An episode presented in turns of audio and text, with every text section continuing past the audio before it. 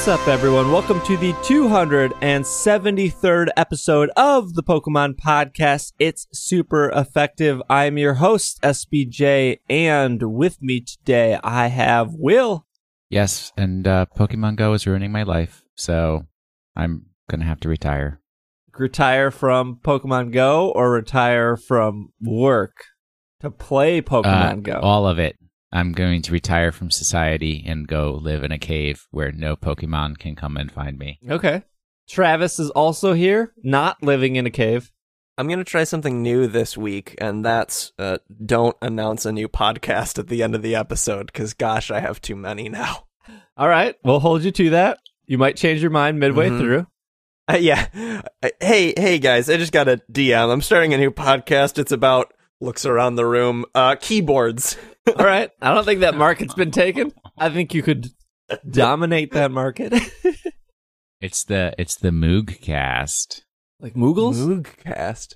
Moog. It's a famous brand of keyboard. Korg Oh. Cast. Okay, Korg. It's the Korg You're, Cast. you're thinking the instrument. I was doing a joke about looking what's in front of me in a computer keyboard. Hmm. I'm not. I'm Why not don't you do about, a podcast where you say a random ambiguous word and then find out what people actually thought you were talking about? We got a sh- we got a show for you guys today. We have some Pokemon news regarding the mostly Pokemon Go, but we have some recap of the VGC and the TCG US International Championships. I don't I think that's what they call it now. Something like that. And then we have some emails and our Pokemon of the week. So that's going to be our show. There was quite a bunch of Twitter and Slack replies regarding to the Lieutenant Surge thing. The consensus seems to be that one of the NPCs in the gym tells you that the second switch is always next to the first switch. That's uh, incorrect. The consensus is Jackie Brown is actually Quentin Tarantino's best film, but we all agree with Travis that Quentin Tar- Tarantino is an overrated director. I'd kind of forgotten about Jackie Brown when I was saying what ones I like because it's so not Tarantino. There you go. The exception that proves the rule. I like Jackie Brown. Good. Let's jump into some Pokemon news. First bit of news here is off Bulbapedia. Mew Movie 20 Pokemon codes to be available at 7-Eleven in Japan. Serial codes to attain Mew and three Pokemon owned by the trainers from Pokemon the Movie 2000 I Choose You are available at 7-Eleven stores in Japan currently. These codes can be redeemed in Pokemon Sun and Moon. Uh, this Mew will be level 50, and the original trainer will be 20th star. You can also get Ash's Charizard at level 40, Sujuri's Lucario at level 40, and Makoto's Piplup at level 30. I wonder if that's spoiler for the movie if we're going to see Lucario Piplup. I think they were in the trailer. Oh, okay. To obtain these codes, players need to go to the 7 Eleven store, collect the virtual stamps using 7 Spot. In the respective events' durations, players can obtain one stamp per store per day from 7 a.m. to 7 p.m. If a player has two stamps, they can obtain a code for a Pokemon. Each serial code requires a player to collect two stamps, so they will need eight stamps to obtain all four Pokemon. And in other news, you can get Soylent at 7 Eleven in California. That statement is the most uninteresting thing. I, I just don't. I don't have anything to say. You can buy a gray paste that tastes like nothing, and like in seven, it's the most. Bo- I can't imagine a more boring s- statement. I don't know how to make this fun. I'm sorry. Happy birthday, Pokemon Go. Trainers, it's hard to believe that Pokemon Go launched. Oh, this is off Niantic's blog, by the way. Hard to believe Pokemon Go launched a year ago. What an amazing year it's been. Since joining us last Ju- July, you've demonstrated the true power of Pokemon Go and augmented reality gaming by searching for Pokemon in the real world, exploring on foot, building new friendships, and discovering new places right in your own neighborhood. Throughout this incredible journey, you've caught over 125 billion Pokemon and caught and made countless memories along the way, but there are still more adventures to come. Just a few weeks ago, the one year anniversary kicked off with a bang. You and millions of other trainers went outside to battle in the revamped gym and participate in raid battles with family and friends for the first time. But this was only a beginning of, of an action packed couple of months. The celebration continues with a special Pikachu wearing a familiar hat appearing all over the world. From July 6th to July 24th, Pikachu discovered in the wild will be wearing Ash's famous hat from the Pokemon animated series. So make sure you don't miss out on your opportunity to catch one. You will also be able to stock up for raid battles and events with a special limited time anniversary box that will include incubators, max revives, ultra balls, and raid passes at a discount in the in-game shop. Stay tuned for more exciting news over the coming weeks, including additional information on Pokemon Go Fest this July and events hosted at select Uniball Ronamako locations this August and September in Europe, and Pokemon Go events at the Pikachu Outbreak in Yokohama, Japan this August. Sincerely, the Pokemon Go team. Uh, so there's a bit of news to go with this, but the Ash Hat Pikachu, I think, is a nice touch. Yeah, I haven't seen any of those. I saw your drama about the whatever it was, like the shadow or whatever, and the then it turned out to be an ash hat Pikachu or a Pikachu wearing an ash hat, something. Yeah, like but that. several hours later. well, you saw I retweeted the Pokemon Go account where they said they were having problems with launching their event. Yeah, I retweeted that too. So the Pikachu hat, the hat Pikachu should have went live at 3 p.m. Central Time. So when I, so when they tweeted that, it was I think around 4 p.m. Central Time that hey, we're having issues with Ash Hat Pikachu. So I didn't leave work until six, and I can see three gyms for my work, and one of them had an open spot for Mystic. So I left work to go to that gym. It's like six o'clock. So I go over to the gym. I put a Pokemon there, and then I put from that gym I can see another four more gyms. So I pulled up my. So I looked around to see if there was any more gyms. I'm to the point now where I don't care too much about battling. Like I like it. I think it's better than the old gym system. But I'm not going to sit there solo and battle six Pokemon just to put one Pokemon there. Like if I'm going to battle at a Is gym, that how Pokemon Go works though? You're like, oh, there's a there's a gym next to me where I can put a Pokemon, and then you do it, and by the time you get there, then you see the twelve other Pokestops that are. Oh, I'll just go there. They're just a block away. oh yeah, yeah, yeah, and totally. once you get there, you realize, oh, there's like 20 gyms just around the corner, and all of a sudden you're in, you're in like, you're in like two towns over. Yeah, that's that's totally accurate and happens to me quite frequently. Uh, when I was looking at the other gyms to see if there were spots, back at my work, I saw the silhouette of Pikachu, and I already have Pikachu. I have a lot of Pokemon. If you play Pokemon Go and you see a silhouette, that means you don't have it. So I was assuming, oh, that must be Ash Hat Pikachu since I have Pikachu, I have Pichu, I have Raichu. So I drove back over to my work and I encountered it, and it was just a regular Pikachu. And I thought to myself, that's a bummer. And that also doesn't make sense of why it was a silhouette. And some people on Twitter was like, oh, well, maybe it was a Ditto. But that doesn't also, that doesn't make sense. One, because Ditto is usually Rattata or Pidgey. And two, I have Ditto, so that still doesn't make sense. So I, I caught the Pikachu and went on my way. Because why would I not catch a Pikachu? They want you to catch like 200 Pikachus or something for that Pikachu catcher medal. So I went home and then I checked the stats of the Pikachu just because I was looking to see if it was breathtaking or not, and it wasn't. Then Micah texted me later that night. He texted me around 10 p.m. and said, Hey, I haven't caught any Ash Hat Pikachus. Do you want to go out tonight? I said, Sure. And I looked at, I went through, That is so romantic. wow, I wish a guy would ask me out like that. it was a, it was a beautiful text message conversation. I went back through my Pokemon and I noticed that that Pikachu I caught earlier became an Ash Hat Pikachu. So everything was right in the world. And then we went out and we caught more Ash Hat Pikachus. So the thing here that I, I did notice, and I could be wrong. I'm, I'm not wrong often, as, as we've learned from this podcast. But I remember during the Santa Hat Pikachu and the Birthday Hat Pikachu that there was a possibility that not all Pikachus had hats. From what I remember, for Ash Hat Pikachu, I it's the opposite. I haven't found a Pikachu without a hat. So I don't know if that's true or Um, not. I haven't seen any Pikachu's here at all. Um, The current Washington D.C. nearby report is uh, Murkrow Sunkern.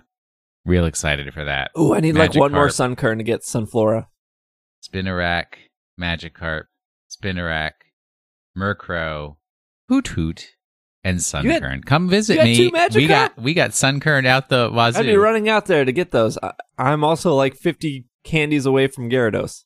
Oh yeah, I got fountains all over the place here, and there's ma- always Carp in the fountains. One of the gyms that I can see from my house has a Magikarp as the one that's on top of the gym, whatever title you oh, give Oh, that's that. fun. It's at the children's playground. That's cool. It's sort of like a Magikarp jump crossover. I can I can get behind that. There was a. and then there there's three raids going on around me right now. I would love if at my house I could see gyms going on, but I can't. Man, that is so cool. I have a better story. It's not really that great of a story. I went to my local mall. There was not only a Mr. Mime in the gym, which is exclusive to Europe, but there was also a Kangaskhan in the gym, which is exclusive towards Australia.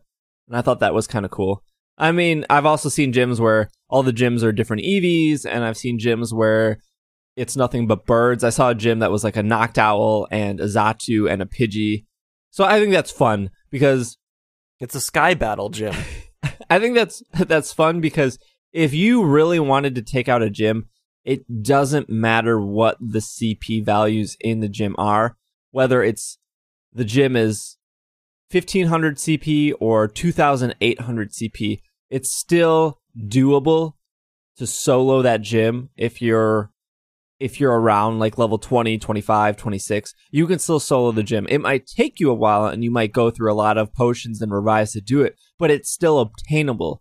So I do think it's fun that people are putting unique, not unique, but different Pokemon. It's not every gym as Chansey, Snorlax, Gyarados, uh, Rhydon. I mean, you, you do still see some of that, but it is really fun, I think, to see, oh, look, cool, Mr. Mime is in this gym, or Ampharos is in this gym. I haven't seen Ampharos yet, or Kangaskhan, or something like that.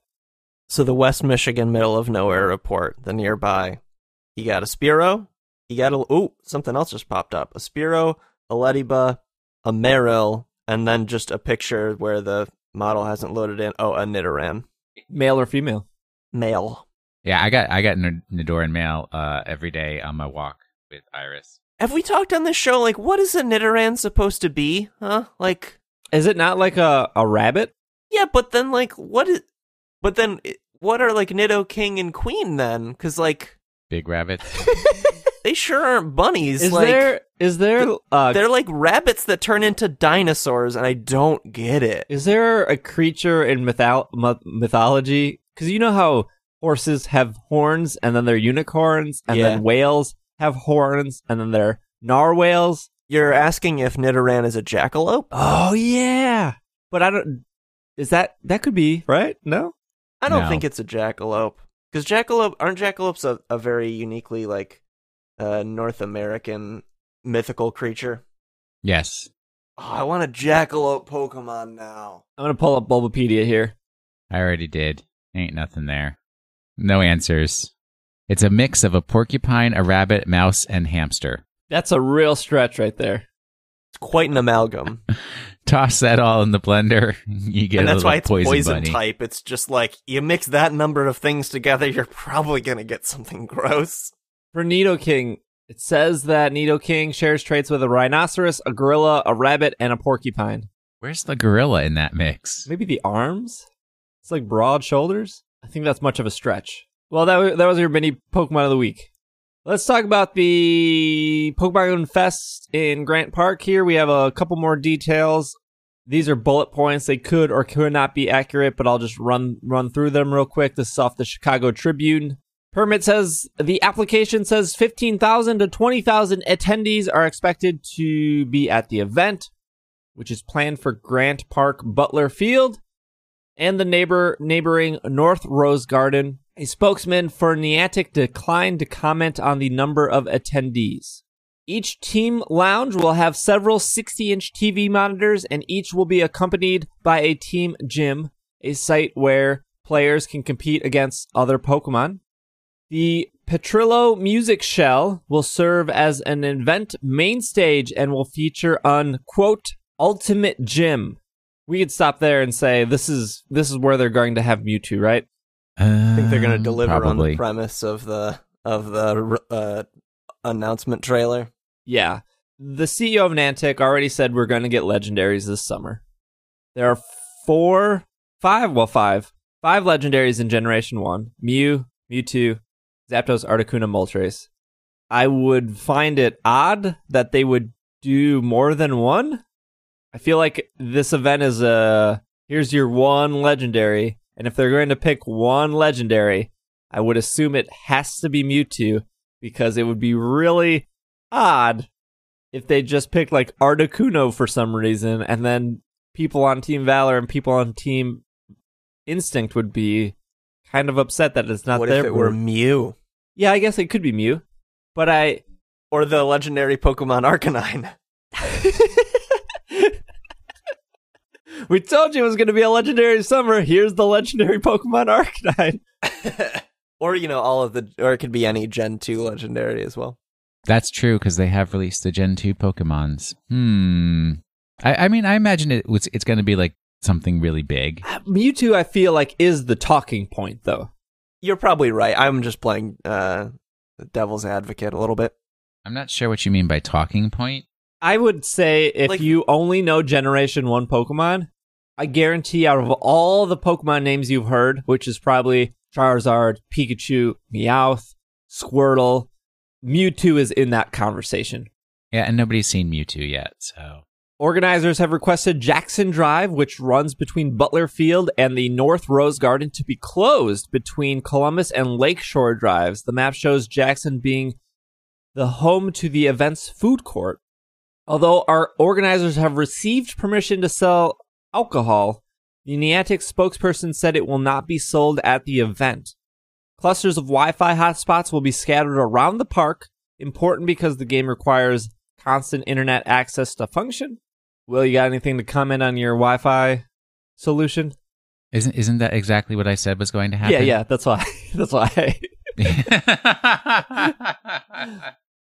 Did they just prove me right? They did. They did. This is probably the most important fact on here, so turn up your radio. A total of 66 portable restrooms are shown on the site map. Not 65, not 67, 66 portable restrooms. Wait, wait, wait, wait, wait, wait, wait. Sixty-six porta potties. Let's let's use the name that people are going to recognize. They're not. There's no, no no rest nor room nor room in in any of these things. I have no idea, Steve, how you're going to survive. I'm sure you'll find like a Starbucks or something. Anyways, sixty-six for twelve thousand people, fifteen thousand people, Yeah. or fifteen to twenty thousand people. Here- here's here's a tip I found on Reddit, which I might actually take. There is the Uh, this is gonna be bad. I can already Bring tell. a coffee can, a classic Maxwell House Oh, coffee can no. with a plastic lid. Ugh. here's what's possibly going to happen for me. what. ugh. Pokemon Go Fest is right next to the Chicago Art Museum, and I I knew it was gonna be bad. I like- I heard You realize how many like s- sweaty Pokemans are gonna be walking into the art museum? Like, hey, I don't care about your art, but can I? No, no. Incorrect. Incorrect. Because unlike uh, the Smithsonian Museums of Washington, D.C., did you know the rest of the country charge people to go in to museums? Yes, Yeah. How cheap is that? because I live Art in the is rest free. of the country. Art is for the people. I, I, I've well, I mean, sussed out. most most museums you can use their restroom for free. Well, no, Like no, the no, same no, way they no. let you go is- to the gift shop for free. Uh-uh. Steve's going to buy a day pass for the art museum. I was, yeah, And he's going to go into the glorious, clean bathroom that all them Oh, so Pokemon like- Go cheapies who already spent $400 on a ticket to go stand in Grant Park and get a sunburn aren't going to spend 10 more dollars to go and pee in the art museum. yeah, that's what I was gonna do. I was I was gonna buy a pass for the museum. This is the worst thing that's ever happened on this show. This is so real. How is this- so how is Steve. this- This is so real. How is this? do you- how, how is this bad? I will tell you I'm, how this is I'm bad. putting money into the going like, economy. no, it's not it's not the utilitarian effect of your actions. It's the like deontological like uh uh it, it's the intent that matters here. Like you d- you care so much more about Pokemon than this art that the o- like that you're going to pay money to the art museum just to use the bathroom because the other Incorrect. things happening around Yeah, yeah, the museum are so much In- more no, no, interesting no, no, no, no. This is incorrect. Pokemon is completely incidental to this. Steve cares about a clean bathroom and a place to wash his Yeah. hands more More than art. anything. Anything. I I am More than shocked. beauty. it- the art the art will exist whether he pays for it or not. I am shocked that Steve will use a rest stop on the side of the highway and not like some people I know find a hotel that is near the highway to use their restrooms. to find the platonic ideal of a sink. There, there's something comforting using a clean bathroom. Yeah, no one is denying that. No one is saying like I'm not over here saying like you know what I love dirty bathrooms. like no one is saying that. But what we're you know what I love? Dirty bathrooms because you know what? They're not crowded. you get right in. Uh, All I all I'm saying, your dedication to us like to like spotless porcelain is unfathomable. you're telling me that if you had a choice between a porta potty that has been sitting in the sun all day, cooking whatever's in there, ten to fifteen dollars And For paying a- a ten dollars to porcelain urinate. toilet. Yeah, I would. To- I would totally prefer like not having to pay to do the thing my body needs to do without my permission. I'm Let- not gonna give you- pay to just be a slave to my own body's requirements. Let, let me give you a different perspective. I, I want each of you to run a marathon No, Because no, I'm not. then Good, no, what you'll find out is what a beautiful golden holy monument the Porta John is. Because it's there when you Can we need get it. can we get sidetracked real quick? Do all marathon rum- runners? as if we're not already. No, we're talking we're talking about how important the bathroom situation at Pokemon Go is, which is important. Do all marathon runners have a bathroom problem, or is it just like fifty percent of them? No, okay, What do you- no, no, Like, no. you If know, you plan marathons take like a long time to finish, right? Yeah, but like I can oh, hold, I can and And not, drink a lot hours. of water. I can not go to the bathroom for eight hours if I was like yeah, but not But when you- you're you- running a you- you marathon and, and like don't ingesting all eat. this water. But here's the thing: if you plan properly, you can do the whole marathon without going to the bathroom. Guess what? Hey, hey, number one life hack tip for all you kids out there: Imodium is not a banned drug for athletes, so you can shut it down a couple of hours before. And here, you know what? I recommend Pokemon Go Fest. Maybe indulge oh in the oh, Imodium. no! So That's going You way can beyond save spending yourself $10 the for, for an art museum to- toilet. I'm just saying, I, and this is not any issue that I've had because I I plan right for the marathon, so that's not an issue. But is, can we do a service community? Are there other locations besides the art museum that people might be able to target? Uh, we we can we can address that next week. I'll I'll I'll, right, I'll, do- do some I'll scope it out, and I'll get people the details next week. Pokemon Go Fest organizers requested and received permission to have inflatable inflatables on site. What they might be is unclear, but a Pikachu photo app is on the map near the Petrillo Music Shell. I'm assuming it's going to be a giant blow up Pikachu. They bring it everywhere. Organizers didn't request permission to install any kinds of rides, lifts, or climbing walls, nor petting zoos or pyrotechnics. All checkboxes on the Park District's permit application. So there you go. No, no climbing walls. Here's the question: Have they um have they applied for permission to put Pokestops in that park? Because I know if it was Milwaukee, they'd get into a heck of a lot of trouble. Um, I don't know, but I do know What I do know is I'm pretty not- sure the city of Chicago knows what's gonna go down. Like, I don't think anyone is gonna be blindsided. I'm pretty. By this. I'm also sure that I'm pretty sure the city of Chicago is loving this because of how much right. revenue they're going to bring to this area. I do know though that on the same day the Hat Pikachu started, I noticed a new gym near my work, and I saw on Twitter and in Slack that people were saying new Pokestops and gyms were were in areas they visited frequently. So maybe these these stops have already been added, or maybe I'm well. Obviously, Niantic has the ability to add or remove stops instantly, so there is a a map of where stops are going to be, and it looks like there are 1, 2, 3, 4, 5, 6, 7, 8, 9, 10, 11, 12, 13 stops in the reserved area, not including gyms. But that that's that's not 100% final. The last bullet point is the park district permit cost organizers $50,000 according to the application. Details about the event could change, uh, but the permission the permit application dates uh, was established in March and was last modified on June 14th. $50,000 for this event. I think the upsetting thing for Pokemon Go players this week was the Pokemon Go anniversary event box. For the anniversary, we got the Hat Hat Ash Pikachu. And there are some people that like that and some people that don't.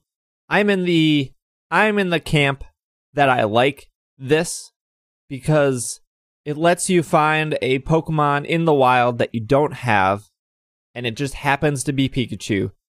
But regardless of what Pokemon it, it is, if they ever did like a Squirtle with glasses or a Crystal Onyx, only a couple people might get that reference if they're old time anime watchers. To me, that's still exciting because I still get excited when I discover a Pokemon I don't have. And that's pretty rare at this point because most of the Pokemon I need are Pokemon that you can't find in the wild, like Bellossom or Porygon 2. So to stumble upon a Pokemon and go, oh, I don't have that. That's what I've been looking for. It just happens to be Pikachu with a hat. I'm down with that.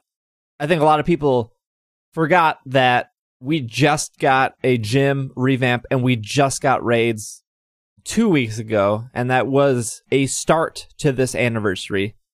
When you see people going, well, this is a really lame anniversary event, you can't just look at Ash Hat Pikachu. It's it's more than that.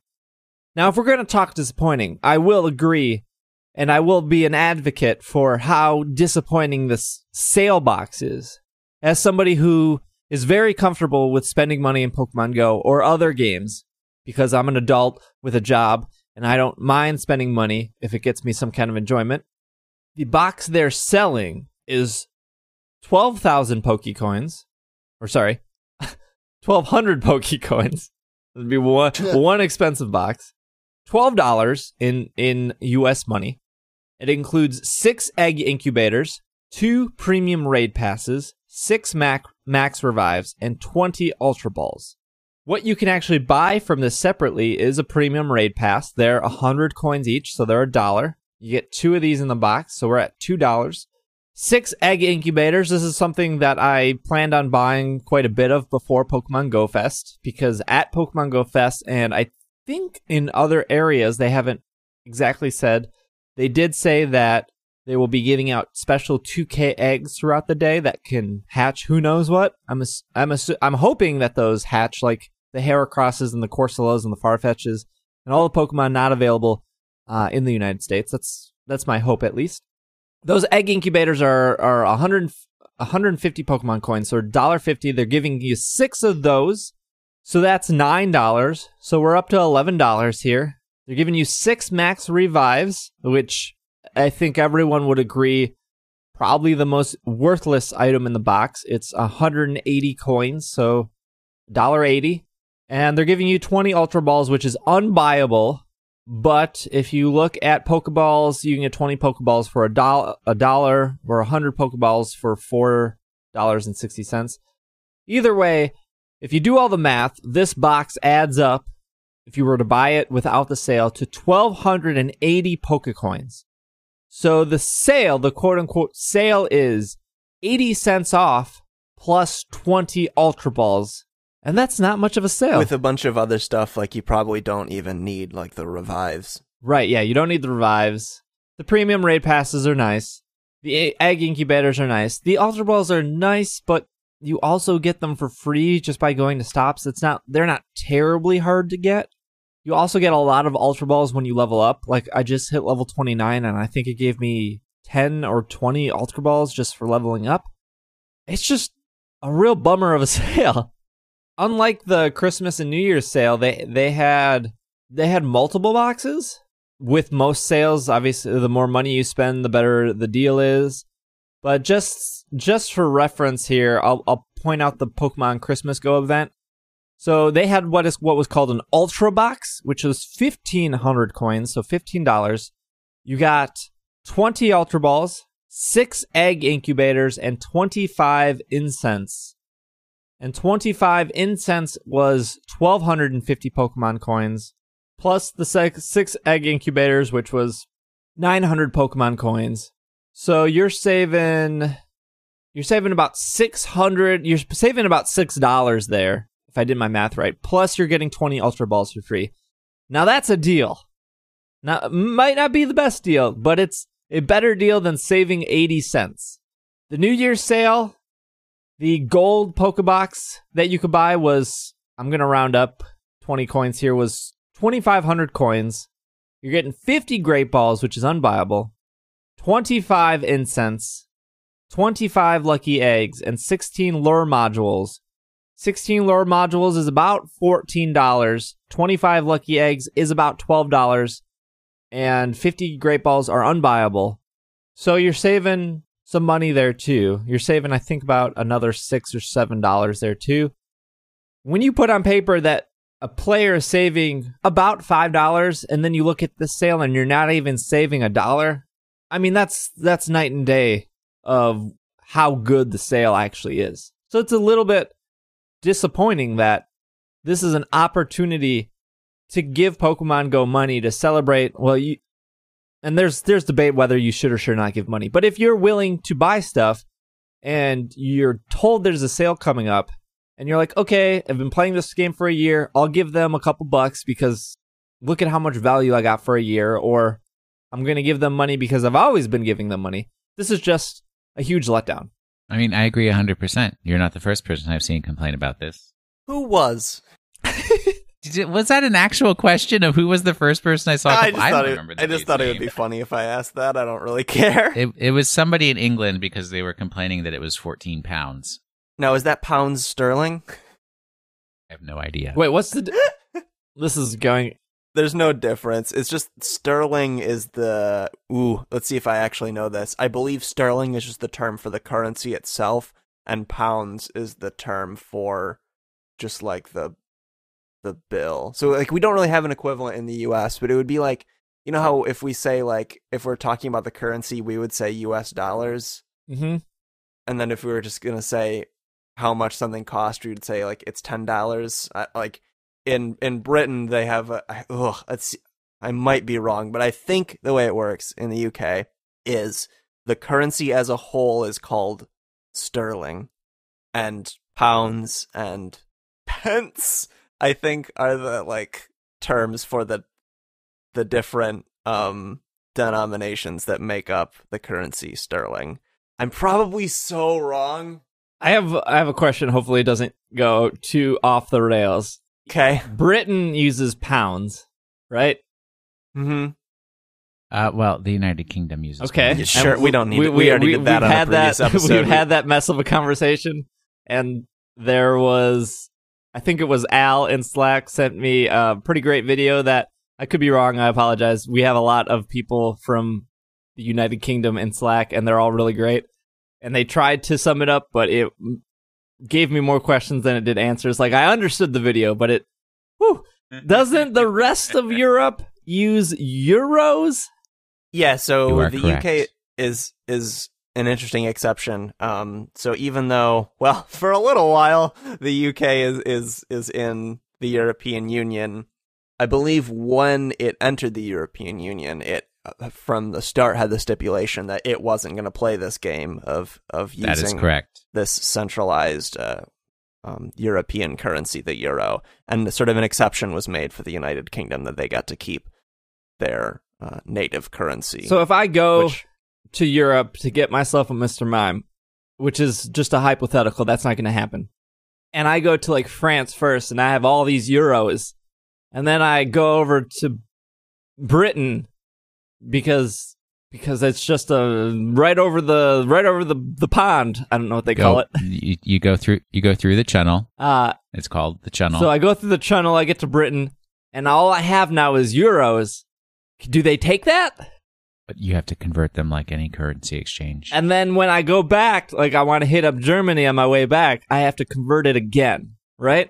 yeah, you have really planned your trip very poorly. Because you're like literally crossing a body of water and then crossing the same body of water. I'm just I'm just getting Start- it clear. I seem to have been in London. I seem to have been wrong about my previous guess of what the sterling and pound sterling means. Apparently, it's just called pound sterling, and it's just it's just what it's called. Okay. And I was wrong about my previous guess. All right. I have an interview here with uh, Niantic and John Hanke about the first year of Pokemon Go and what's coming next. This is off The Verge. I won't go through the entire interview. You can go to theverge.com to read that. Now that you're coming up on the one year anniversary, how do you feel about the state of the game and where you want it to be? So, Niantic, I'll just say Niantic says, uh, well, it's been a great year. We've been incredibly grateful for everything that that has happened. We've gotten ourselves into a position where we're able to put a lot more resources onto the team over the past year. We are careful in hiring people, so we've ramped up over the course of the year. But finally, seeing the fruits of that fruits that in the gym and raid release, which we'll get to in the near, which gets things that are near and dear to our heart, like cooperative social gameplay, things that pull people together outside. So we are really happy with the initial phase of this that release. We're super excited about how that's going to interact with the events we've lined up for the duration of the summer in Chicago, Yokohama, and Europe. It's been great to get that release out there and fix some aspects of the gyms that were bugging us that we didn't really like, but we had to leave things when we shipped the product. But we're really happy with the release in June, and we're glad to see a positive response. It has been really energizing to the player base, and I th- I think that we'll do even more so in June and July as the events take part. When you look back over the last 12 months, are there things you would have done differently that changed differently with the perspective you had now? Niantic said, We have delayed the ability to get things like gyms and raids, and we haven't gotten to our player versus player and some other things that we thought we'd be able to do pretty shortly after launch, but we only had so much money. And, well, not anymore, guys. And we were doing that. We were doing what we thought were, was reasonable. What about in terms of communication? Do you wish you hadn't talked about things like PB- PvP or trading, given how long they're taken to implement? Niantic said, Well, we had, well, had we not had to divert resources to in- infrastructure versus features, I think we would have had some of those things out earlier. I don't know. If we had known we were going to have those delays, we, maybe we wouldn't have talked about them so much. Although it's important to let people know what you're thinking about certain things and that you're building towards them, even if they're not immediately available. I think early on between ourselves, the Pokemon Company, and Nintendo, there wasn't really a consensus consensus about how to communicate with players on forums, Reddit, Twitter, and other social media platforms. With our previous game, Ingress, we were very communicative with the players and very open. On a side note, I heard Ingress players say that's not 100% true, but okay. Niantic says, and we weren't as communicative and open in the beginning of Pokemon Go because that was sort of a new process for our partners. I think we've become much more open over time, which I agree with. And I think that really helps make the community happier by us being present and talking about what's going on more. Has there been a sizable effort internally to fight cheating? From the outside, it definitely seems like a lot of effort was put forward. Niantic says, we dedicate resource to it for sure. There are some people working on the on the team that could be working on other features, but they're not, implying they're working on this. It's a fraction of the team. It's not half the team that's working on it, but it's significantly less than that. But there is a chunk of resources we devote to cheating. And then finally, the final question, I skipped some.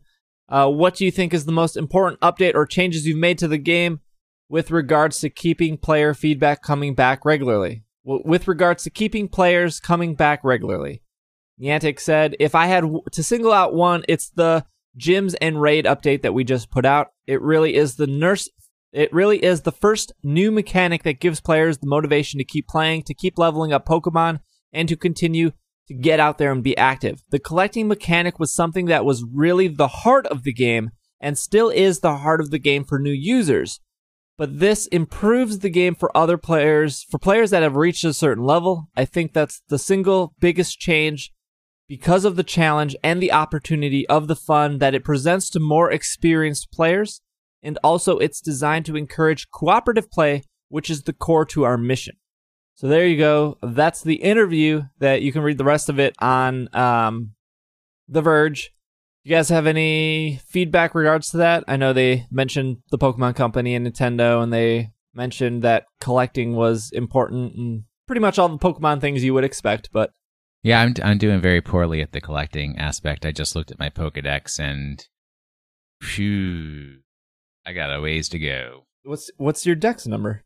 Uh, I have caught 55. Okay, I think I'm about to catch on- this Hoothoot though. I think the only uh, bit that I disagree with is is their claim that about how uh, basically defending themselves for for saying that there was going to be trading and battling way back way before you know it's those features still don't exist and don't look like they're going to for a long time.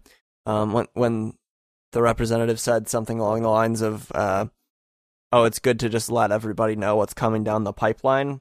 I find that to be a strange response, given that it doesn't even seem like it was in the pipeline at that point, because it's it's it's been so long. It's there's a point at which it is kind of disingenuous to um, market your game in that way when that's so far off into the horizon. You know, I don't know. yeah, So this is typical tech executive speak, um, and I, I have for, had firsthand experience with this, where you know a tech executive will actually ask the people who do operational work, "Oh, you know, do you think we could have player versus player battles in Pokemon Go?" And the operational people would be like, "Yeah, sure, we can do that."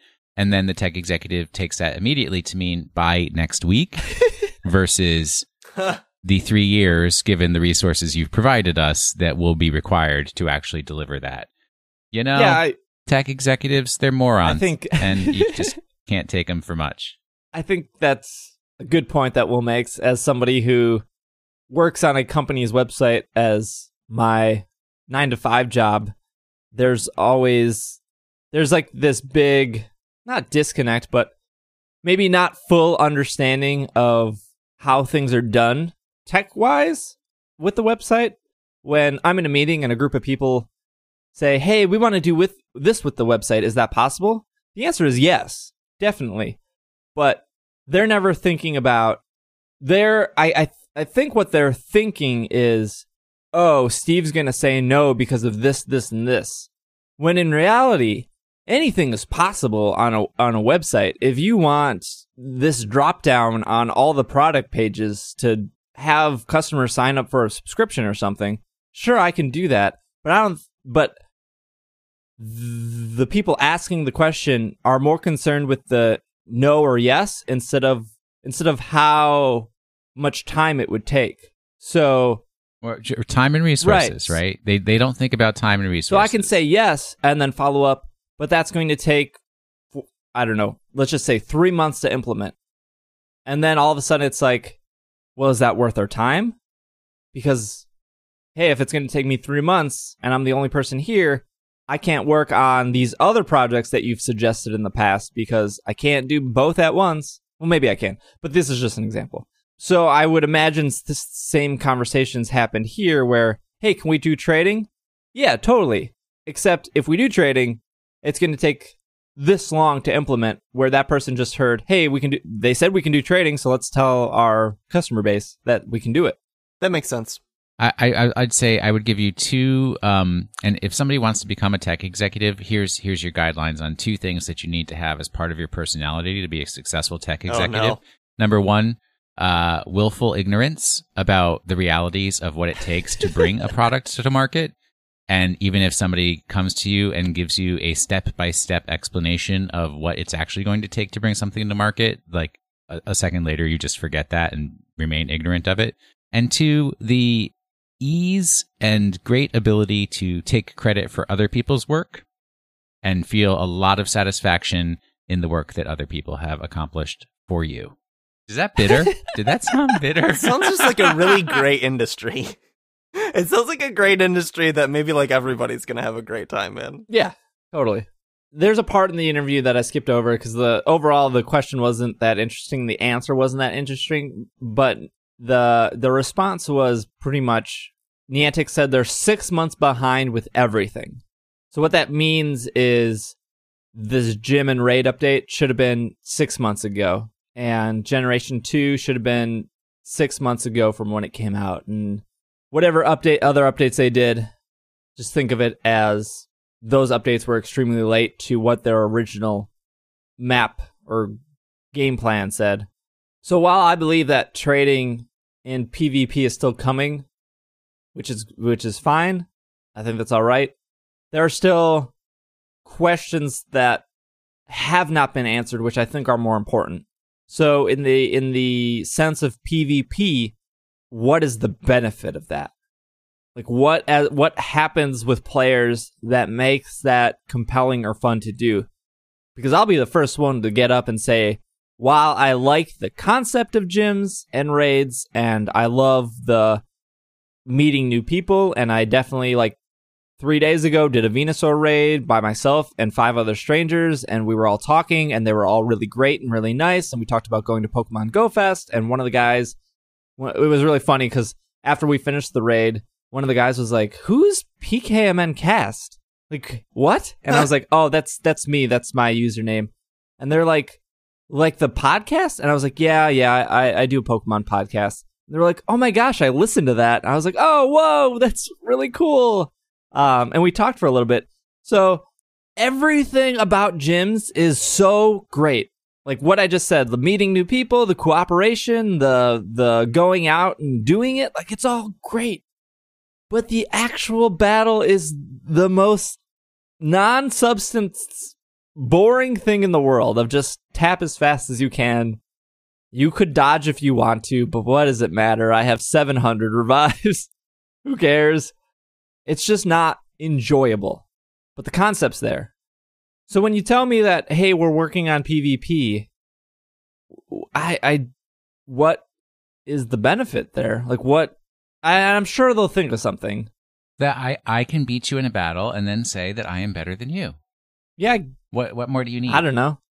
But it, but is it I can beat you in a battle, or is it who spent more time with Pokemon Go and who tapped faster? I Have mean, what's the people? difference, It right? doesn't matter. exactly. And I I would hope that trading is coming, and they said that it it. I mean, they they didn't say they're canceling it, but I I do think that they have to put more efforts, or they have to really figure out a way to get rid of the cheating that has already existed. And you're going to always have cheaters on online games. Like I'm sure that they're still cheating in Overwatch and Counter Strike and whatever other games that are out there. But at least I don't want, and I'm sure other people don't want, a situation like the mainstream Pokemon games where I'm to the point in the mainstream games where I'm scared to do wonder trading because I don't know if I'm getting legit or non legit Pokemon. And I and while some people don't care, I do care. I don't want an action replay red Gyarados in my Pokemon bank. I agree. Now, why would you use a cheating device to get a red Gyarados? The most common, sh- the shiny everyone has. If if if they were like, "Hey, we want to do trading. We haven't mastered the cheating aspects of it." I will wait till that has been mastered. Well, just never trade with anybody with an Android device. Uh, so what we'll do now is we'll take a quick break. I just want to run down the two winner or the winner of the Masters video game competition, the Masters TCG com- competition. So we'll run down those after break. We'll do a couple emails, and then Travis has our Pokemon of the week. So we'll k- take a quick break, and we'll be right back after this.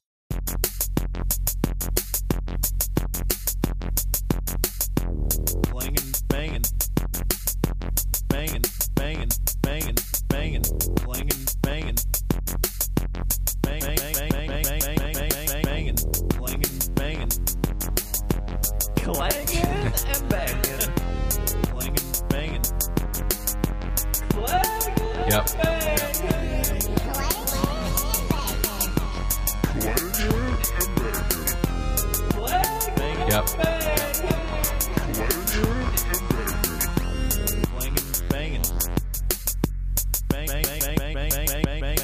And we are back from our break.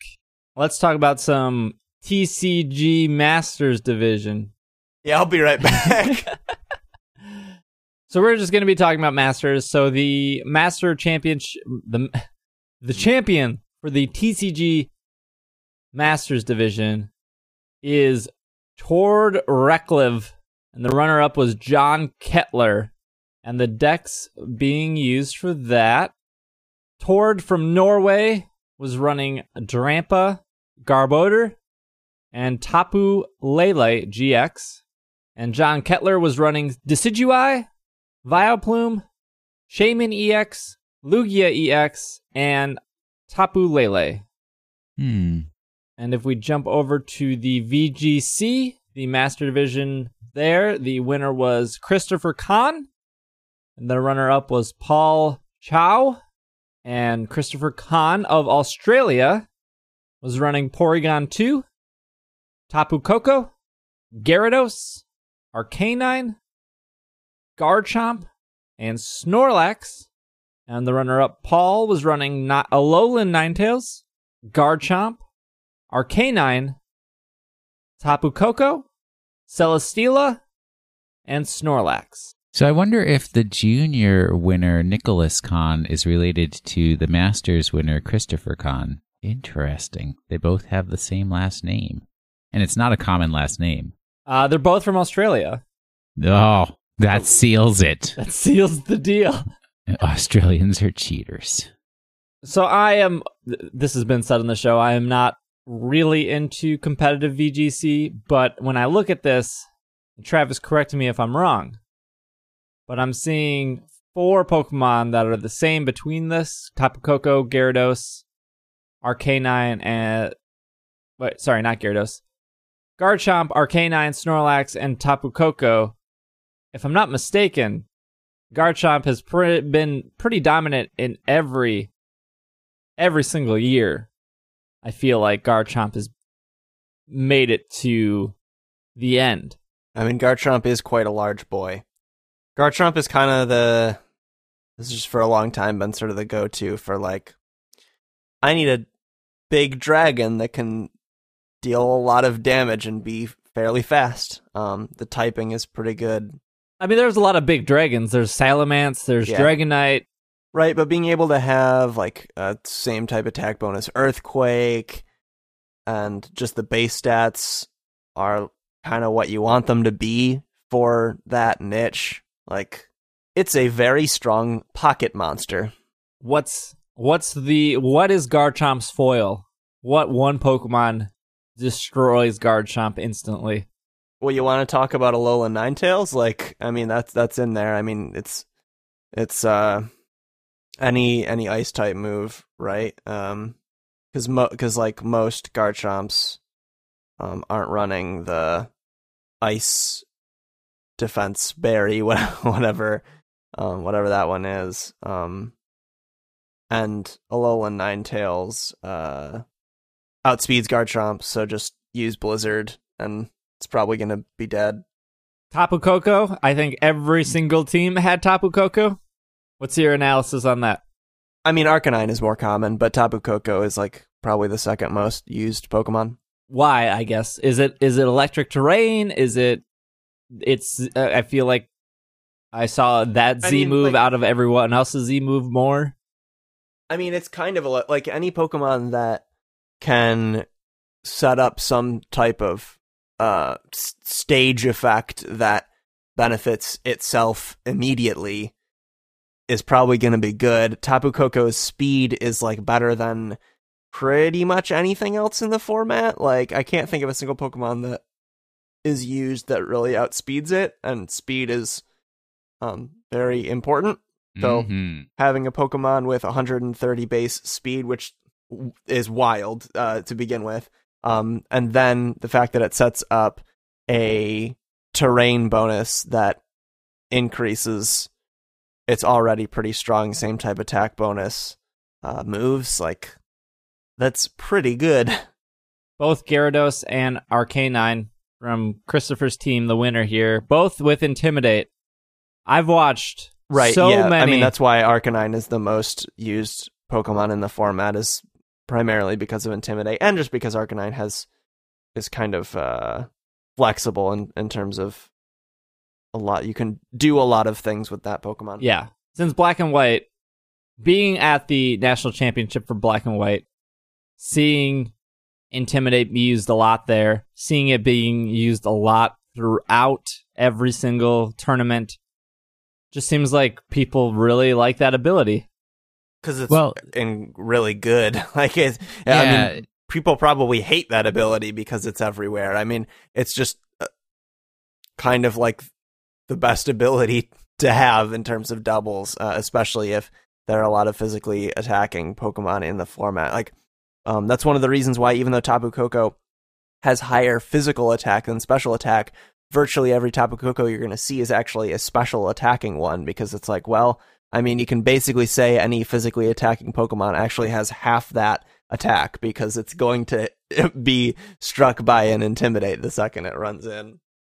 Yeah, yeah. The the nice thing about intimidate is it hits both of your opponents Mm-hmm. immediately, right? And you can swap in and out, and every time you come back in with intimidate, it hits again. Uh, It's very free and it's very widespread. Uh, I can say that um, if anybody wants my secret rare Garbodor uh, TCG card, I'm sorry, somebody's already claimed it. it's real cute. It's got that gold border. I missed most of the most of the TCG stuff. I do plan on rewatching it, but Will, did you have anything TCG wise? Did you look over any of these cards or anything? No, no, I haven't had a chance to look at it. I got to focus on the other TCG. That's taking up all my time, man. There's there's stuff going on there left and right. Yeah.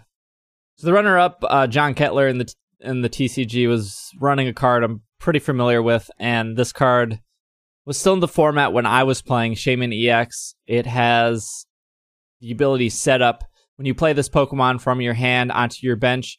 You may draw cards until you have six cards in your hand.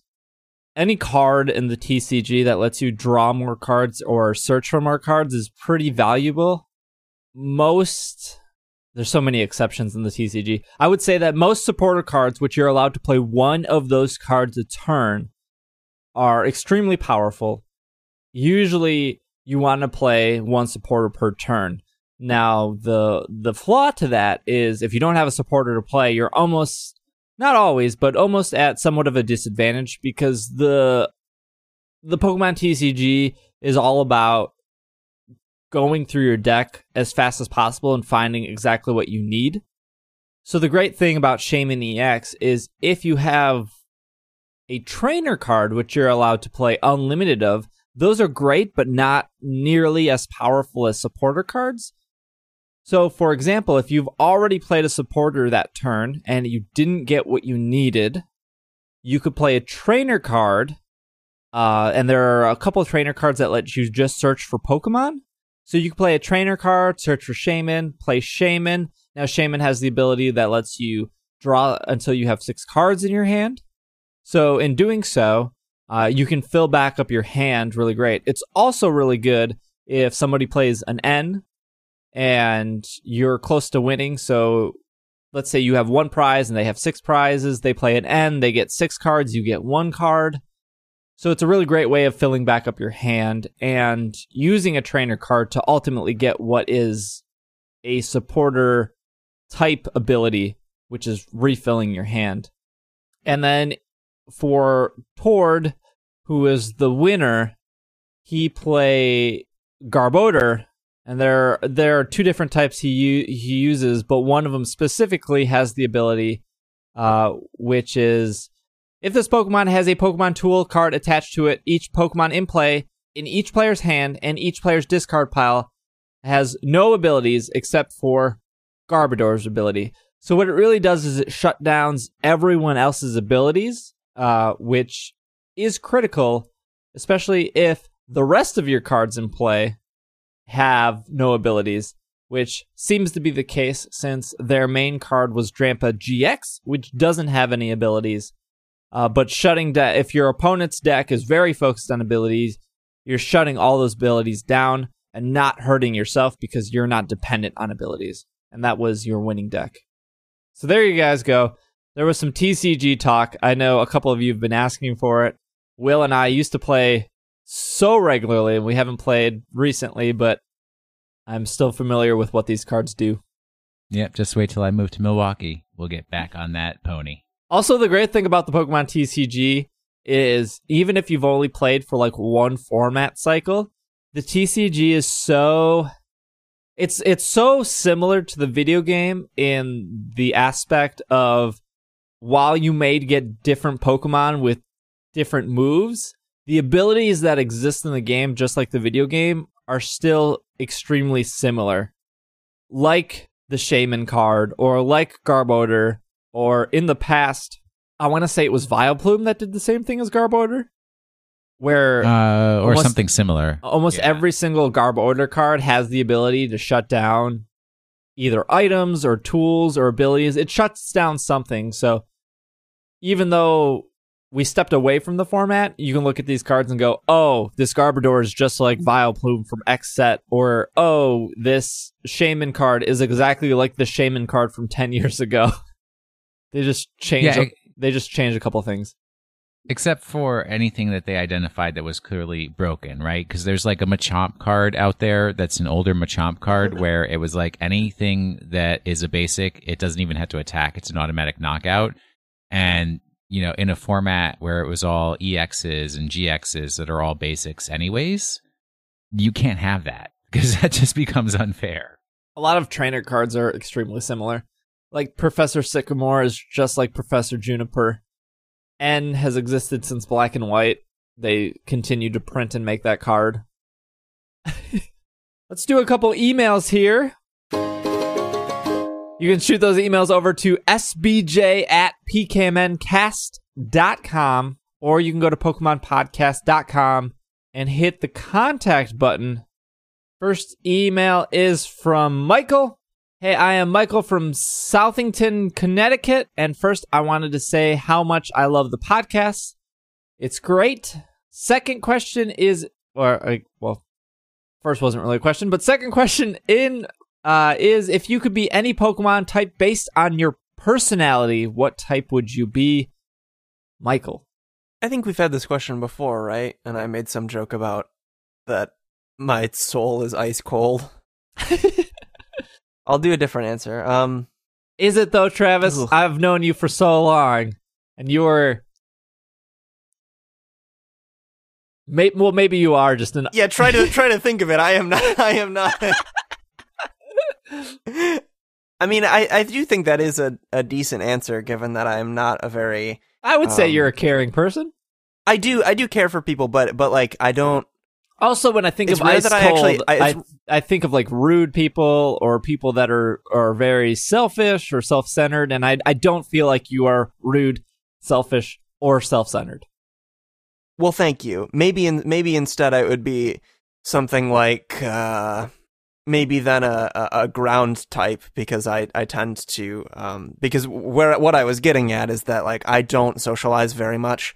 Um Oh, okay. I'll I'll stick underground uh and be hanging out by myself. Uh, You and I had a conversation recently like you know the fact that I talk to you two every week is like more than I talk to like any of my like any of my friend groups and like t- for some people that would be like you only talk to your friends once a week that's wild for me it's like wow once a week that's a lot of time with anybody yeah and i mean like that's i i i tend to to be a a, a bit of an um isolated person, so so maybe ground fits my tendency to sort of go underground socially. Okay. I'd have to say grass type because I love nature. Because you love being dirty. Yes, I love rolling in filth. That exactly me. That's why I love grass type. You don't see. Now I'm questioning your guys' personality choices because besides like running outside and like being in, out, in parks on dirt trails. Yeah, Yes, okay. continue. so you're you're not a you're not a sidewalk runner. Is that what you're saying? Uh, uh, only when necessary, but also right. Remember where I live, literally inside a park, because I love being surrounded by trees and grass and animals and nature. Okay, good answer. I would probably say that I'm a fire type because I feel like anytime I have a conversation with people, it becomes an argument or a debate. I disagree. Oh, so true. Uh, and I'm pretty passionate about what I believe in or what my About opinions the are. garbage opinions you have. yeah, yeah. And yeah, I would say that's a very fiery personality. Yeah, fire dark because you also cheat in your argument. Cheat? I don't know you about will that. never, you will never admit when you're wrong. You I don't just agree to this. The framework. You change the framework. Mm, Uh, listen back to that to that uh, top ten Pokemon episode where everyone was saying no, Omanyte no, no, no, no, probably no, no, no, shouldn't no, be no, no. in there, and Micah you just was on my didn't side. Stop. Micah was on my No, side. no, Well, Micah no. Micah was doesn't I have- count. I, I have a more recent example. We were having a discussion, and Steve said, "Name uh, a fan campaign that was ever successful." And I like literally posted him a web page of a fan campaign that was successful to bring engage. And his response to my posting, a direct answer to what he said was, "Well, those games sucked anyways."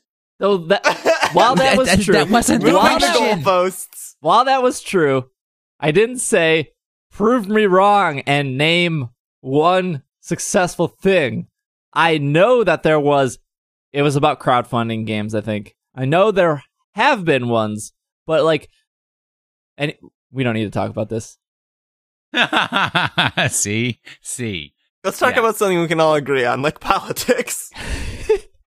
which ironically we do all agree on, which is funny. Jeffrey writes in. Hello, I'm a really long time listener, like before episode 100 listener. First time writing in because the internet is complicated.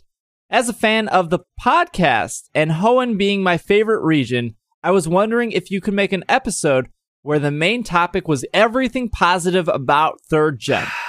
My fellow third geners will agree that there are a lot of third gen hate, but I get over it because everyone is not the same, and you guys are extremely likable. Yes, even you will. Uh, it could be a good starting point for every new third generation fan listening to your podcast, uh, since they are in a world of hurt. Again, really love really love what you're doing. Episode 69 is my favorite. I also love the entire crew. Keep up the good work. The only Jeffrey in Canada. Like the Toys R Us Jeffrey. Wanna I wanna pull back the curtain real quick. pull back the curtain. No, no, we are not. We are not moving fast. The wild thing that Will just said, which is that if someone's name is Jeffrey, they have to be the giraffe from Toys R Us. Pull back the curtain. There can't be anyone else. Ignore the man behind the curtain. So pulling back the or the curtain. giraffe in this case. The only reason Travis is moving to Canada is because Canada has no Travises living there. Right. Correct. Yeah, I need to be the only one. Right, right. Okay. Glad we we're glad we established this. How about this? How about I in regards, hold on? Well, hold on one second. How about instead of doing a whole episode, which we we could do, but no promises on that. To satisfy the need of this question, why don't we all say one good thing about Generation Three right now?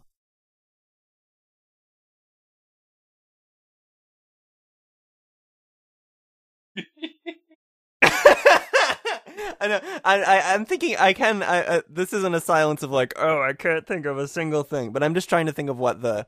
Like I'm thinking of a few things and trying to narrow it down. I can think I can think of a couple. I'll get the easy one out of the way. Uh, Gen three introduced double battles, which I think is one of my favorite ways to battle. Like I think I think the format should stay. Uh, I I think that the VGC format should stay double battles. I think that is the best way to competitively experience that format. And even though I complain that we see a lot of the same and similar Pokemon in a double battle format, I would fear that there would be less variety and it would be less entertaining to watch in a single battle format. And therefore, while I still enjoy the single battles, double battles is my preferred. And that was introduced in Generation 3.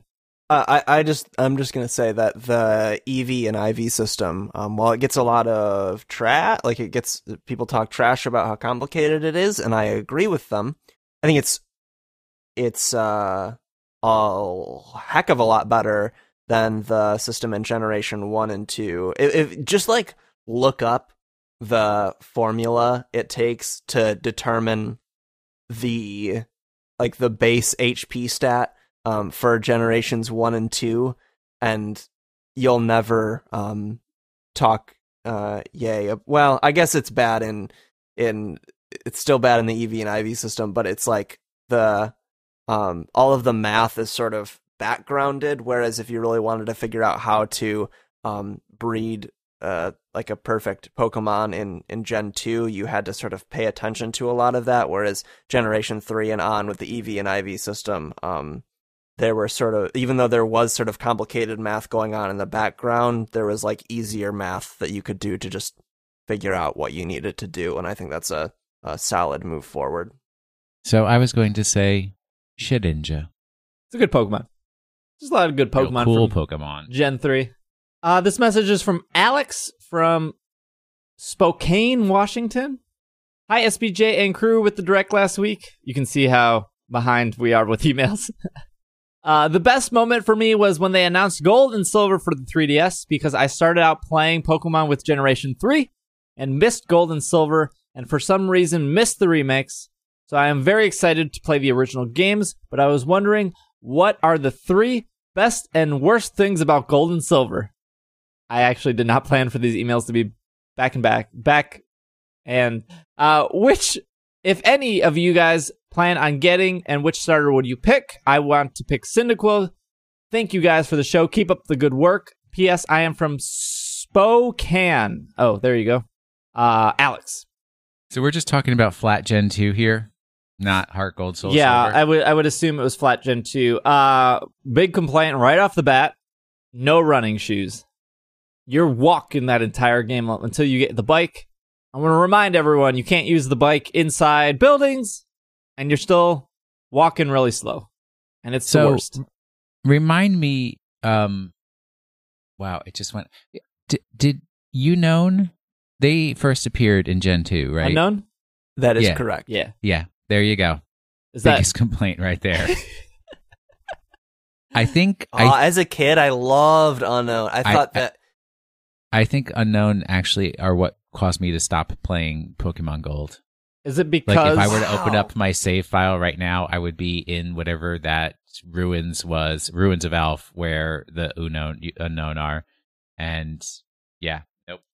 I love them so much because as a kid, it was, they had this weird air of mystery around them that I just Yeah. found really fascinating. Um, I agree. I think, uh, and it, uh, are we just each naming one bad thing so we don't each have to come up with? Yeah. it's just a Um, three. Yeah, I don't I- know if I can I name would say- three.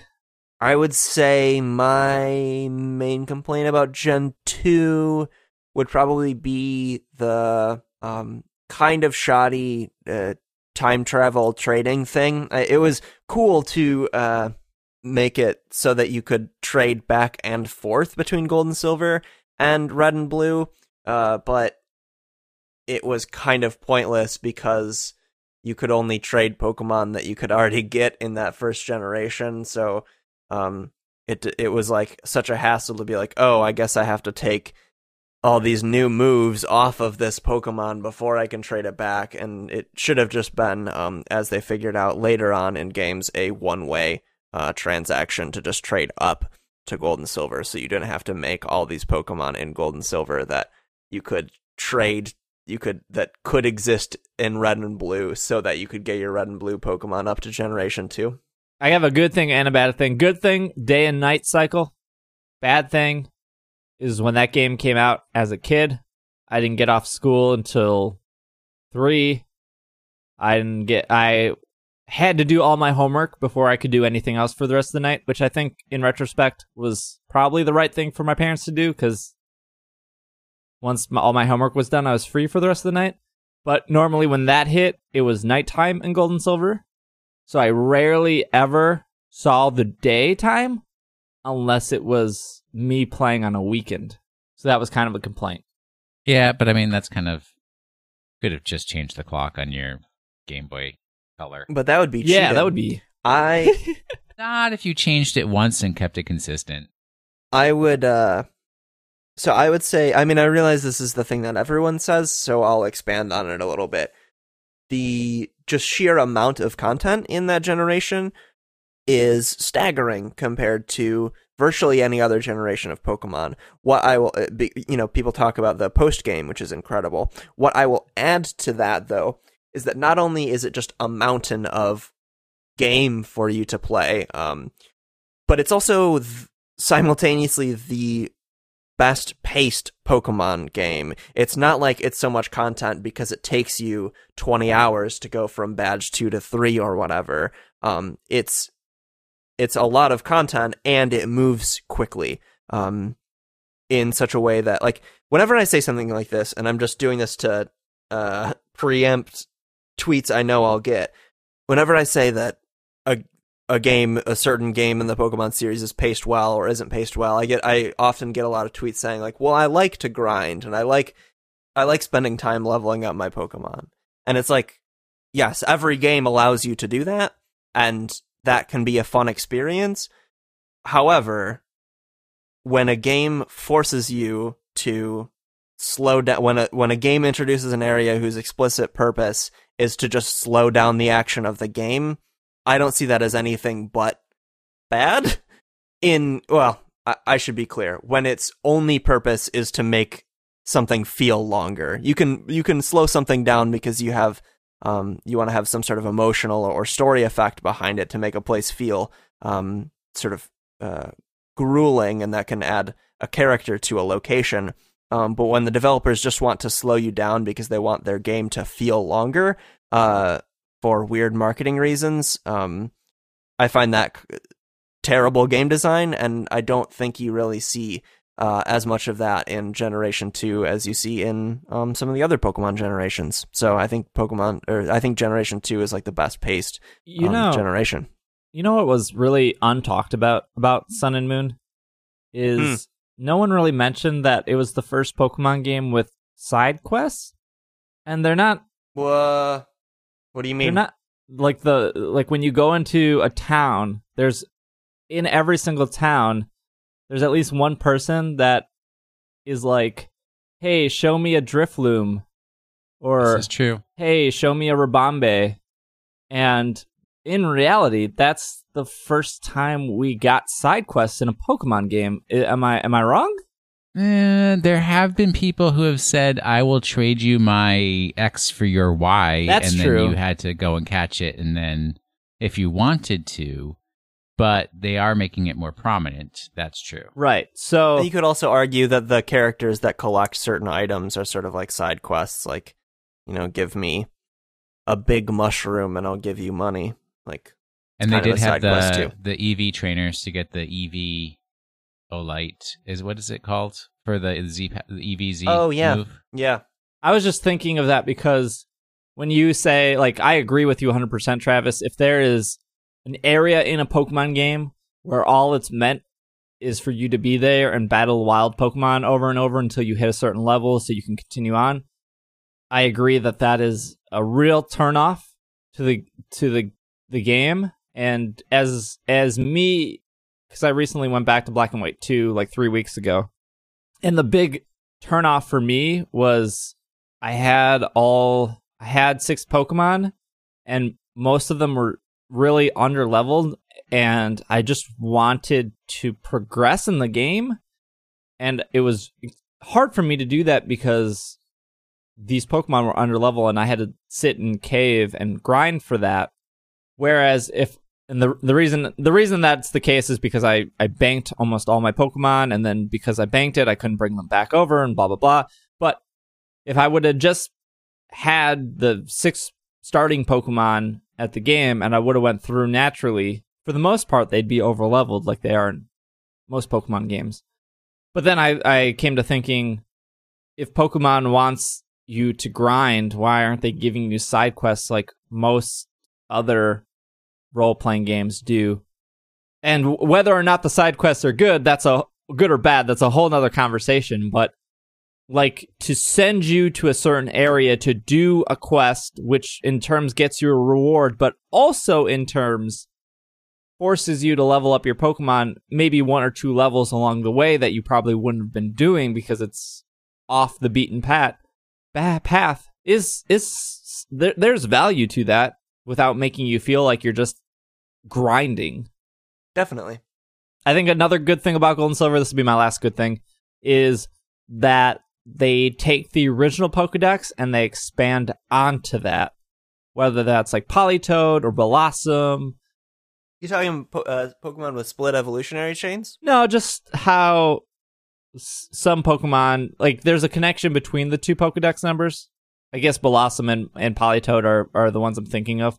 Gen 4 does that even better with like Magmortar and uh, Weavile and Electivire, uh, Electivire.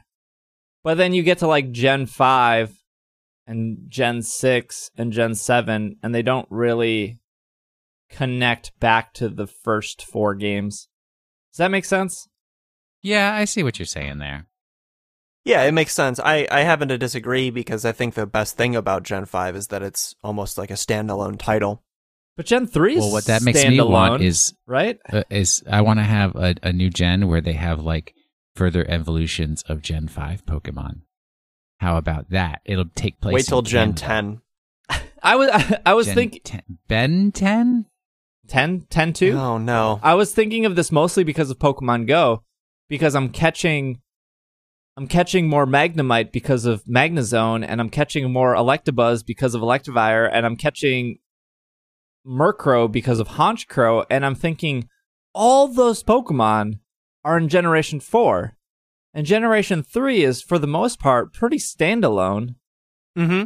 and Generation 5 is standalone, and Generation 6 is standalone, and Generation 7 is pretty standalone. I mean, you can, Alolan variants really, they're kind of their own thing. But Generation 4 does this great thing of going back to Generation 1, and we haven't seen that since.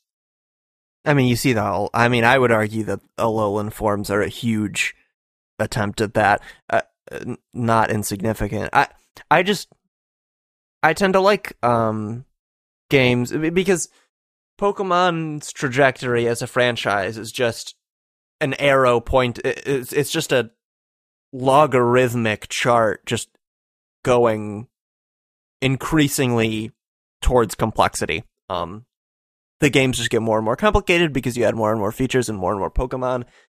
So I tend to enjoy the titles where um you you don't need to worry about uh previous entries. Not because I don't know the content of previous entries, of of course I do because I've played all of them.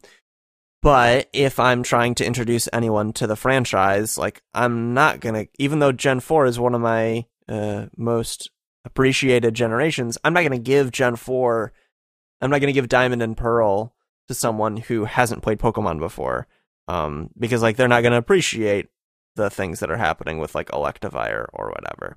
Um, there are certainly games that that aim to be. St- that doesn't necessarily mean like all the games that are aiming to be standalone titles are my favorites, and all the ones that aren't are my least favorite. But I mean, uh, I I do if if given the choice, I I would prefer a game feel like it can stand under, under its own weight. I'm not saying that every Pokemon needs an evolution down the line. Actually, quite the opposite. I think Pokemon like Lapras and Tauros, like I think they stand so solid on their own.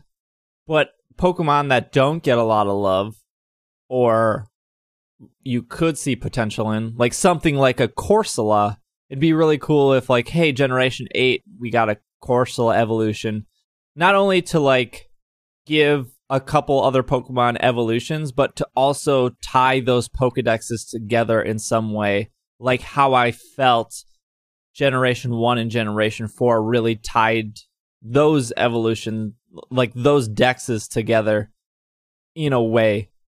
M- maybe I'm just overthinking things. No, I mean I I get your I get your perspective. I just I I just have a different preference. Yeah, yeah, yeah. Uh, let's do one more email here. This is Derek from Los Angeles, California. Hey all, it's Derek from LA here, or Derek is a gooner on Slack. I have two questions for everyone. While while having a conversation with my wife, while we were on the Pokemon Go Pokewalk, we started to talk about how how most of the main series games are based on real life locations black and white in new york x and y france sun and moon hawaii etc and we got to talking about which geographical locations would be awesome for pokemon games. Which city or country do you think would make a great inspiration for the next pokemon game second question i heard some of the hosts make a brief reference to asmr throughout my time listening to the podcast it's such a different thing that i don't feel comfortable talking about it with people it's much easier to tell somebody I play po- play Pokemon with than it is that I listen to ASMR. Anyways, uh, the references made me wonder: Is there anyone who, on the podcast who listens? Thanks for being awesome, Derek. Is there anyone who listens for ASMR? Yeah, Their name is Logan Jenkins. They have a podcast called ASMR They- Newscast, which was discontinued. I don't know. I guess I have. If you like ASMR or Pokemon or whatever, I totally see the hesitation or the uncomfortableness in telling people. And I personally, I feel like I've gotten past that. When I started meditating, I thought it was. I, I, I probably felt the same way you did about ASMR in the like, oh, people are probably going to think I'm really weird. But then, I mean, when it comes down to it, it's not weird for people to go to a gym and work out and enhance their body slash muscles in a way. Clang and bang. Clang, some would say clanging and banging. Uh, so a meditation is really the same thing as working out your body, except you're working out your mind. And that's kind of how I got over that of like if somebody was to ever question my meditation, I could easily give that reference point. I don't know if there is one with ASMR or what it may or may not be similar to. But I, I suppose though if you were to find a comparison, it would be very easy uh, to explain that to people. I mean, one of my favorite things is to watch a YouTube channel where a man just walks around dead malls. So like, we've all got our thing. that's that's specific. I should probably, if I'm going hyper, I should probably say that's the "This is Dan Bell" uh, YouTube channel. It's it's a man and he walks around malls that aren't doing very well and talks about them. And it's like my favorite thing on the entire internet. There was there was a point in time where this was years ago where I was very hesitant in telling people I hosted a Pokemon podcast. But now I guess I just don't care.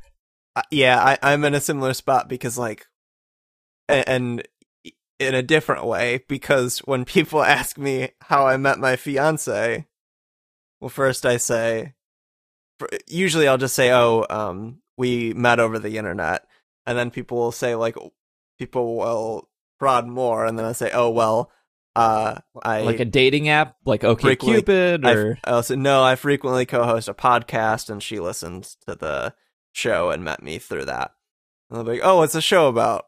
Well, strap in because it's about this great franchise from you know the the the folks over in Japan are making really great video game content, and one of those franchises is Pocket Monsters. you see, you've got these little creatures, and they can shrink down to the size of something that you can fit in your pocket. Um, you can battle and trade them. It's really fun. It's really groovy, and all the kids are digging this one. See, see, but for you, Travis, it's even easier because of the success of Pokemon Go. I feel like if you were just to say, "Oh, it's a Pokemon podcast," how many people downloaded Pokemon Go? Like a hundred million or billion or It's a lot of folks. a lot of folks. I would be hard pressed to find a person that hasn't heard of Pokemon Go. That's true. Well, generally, the people who, if I say, "Oh, we met over the internet," usually younger people will be like, "Oh, cool," like because they get that people can interact with each other online a lot. But Yeah. when, but usually it's like an older person who's like, "Oh, well, how does that work?" And I'd be like, uh, "Well, do you know what a podcast is?" like, All right. then I have to like So it's a radio. It's, it's like, like "Oh." radio, but pre-recorded. right and then and then they ask like oh well what's the show about? And i have to be like well you know that little game boy you bought me when i was a little kid aunt so and so that's not true. I would i got my game boy from my parents uh, and i was very grateful. But like you, you have to it's it's it's a weird cyclical thing but i've done it so often now that it's just like the i just the script just flies out of my mouth. Will, do you have any hobbies slash interests in life that you were hesitant to tell people? This program, especially after recent things in my career. Um, yeah, no, because people don't, right? People either don't understand that Pokemon is more than just a card game or more than just a Pokemon Go. Like, they don't understand, like, how much more there is in everything that TPCI touches. So they immediately, whenever I say that I'm involved in Pokemon and stuff, or even podcasting, they like reduce it to the least uh, component that they can think of, that they can grasp in their own thinking. And then they apply that to me rather than being open to saying, oh, this is actually something larger or has greater influence. They, they just can't grasp it. Um, so I, yeah. Also, you know, I am the oldest person that plays Vanguard at my Vanguard League.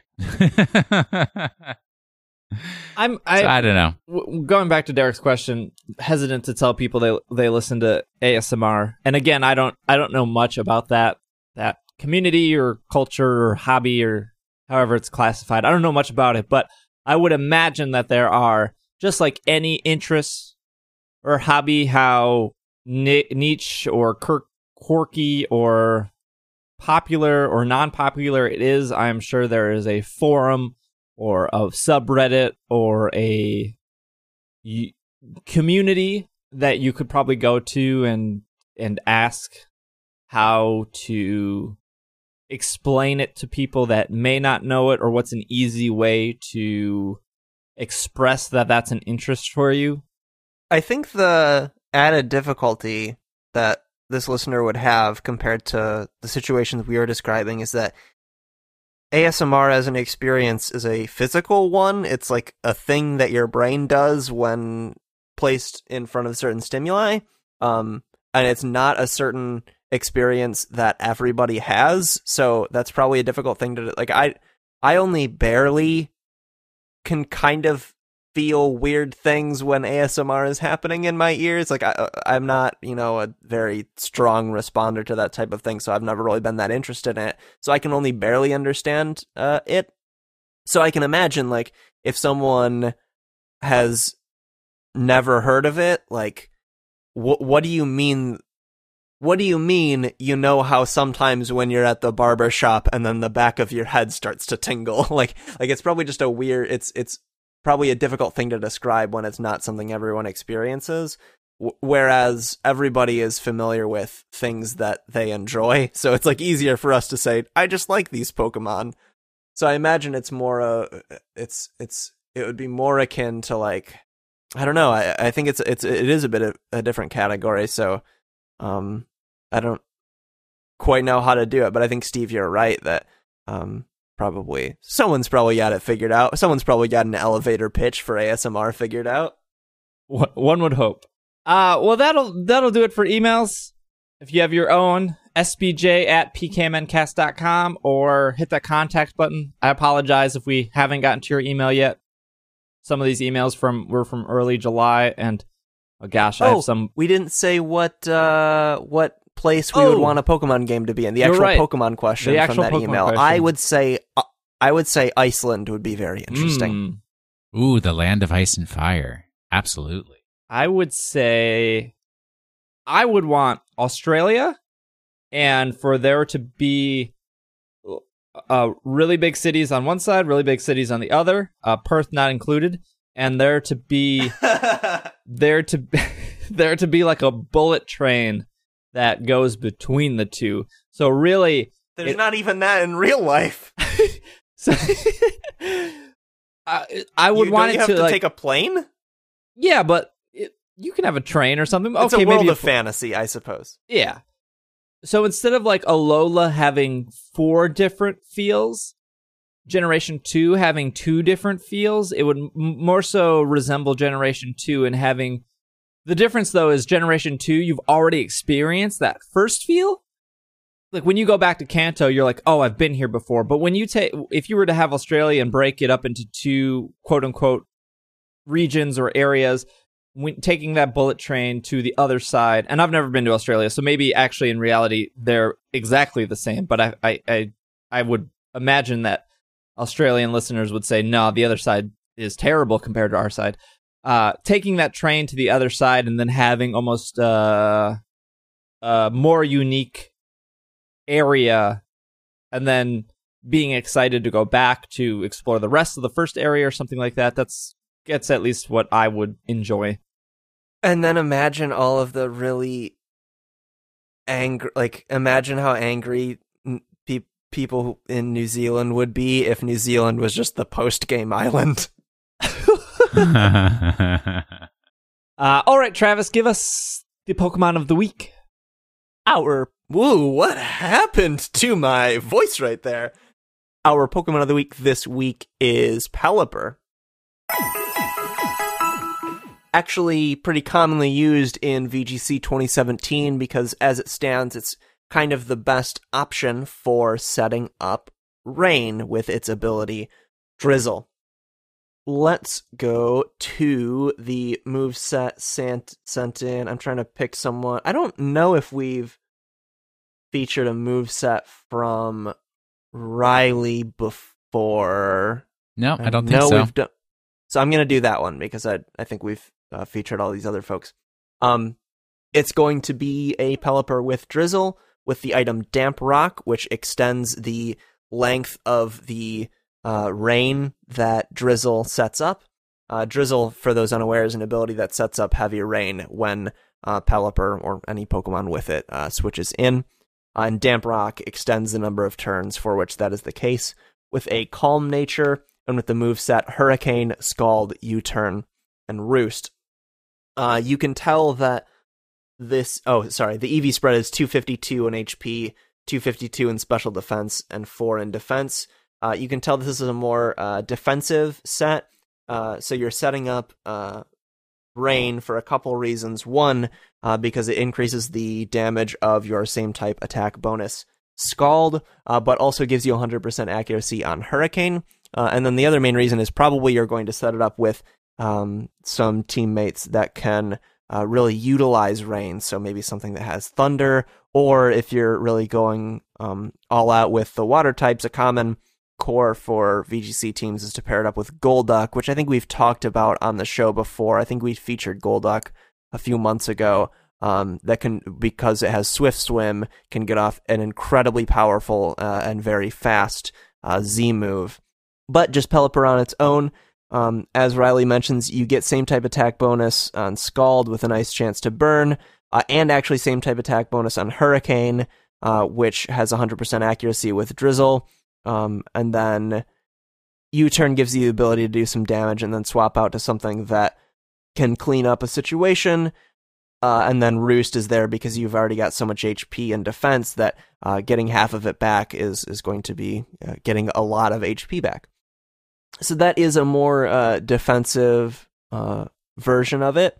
You could do other varieties, like the one we recently saw in top 10 of the tournament uh, isn't quite as defensive. So um, I don't actually have the EVs here, but I can imagine by the fact that um, its modest nature that it would be offensively invested, um, and that's some of the same moves. So Scald, Hurricane, uh, but then Protect and Tailwind uh, with uh, Focus Sash as the held item because we're not investing in bulk uh, like we were in the last set. So you want to make sure you uh, live a turn to set up Tailwind, which doubles the speed uh, of all Pokemon on your side of the field. So being able to have both Rain benefit all of your Pokemon if if they synergize somehow, whether it be because um, you know they're like a grass Pokemon that uh, would be weak to fire, and, and that fire weakness is um, protected a little bit by the rain, or because they have thunder and that gets 100% accuracy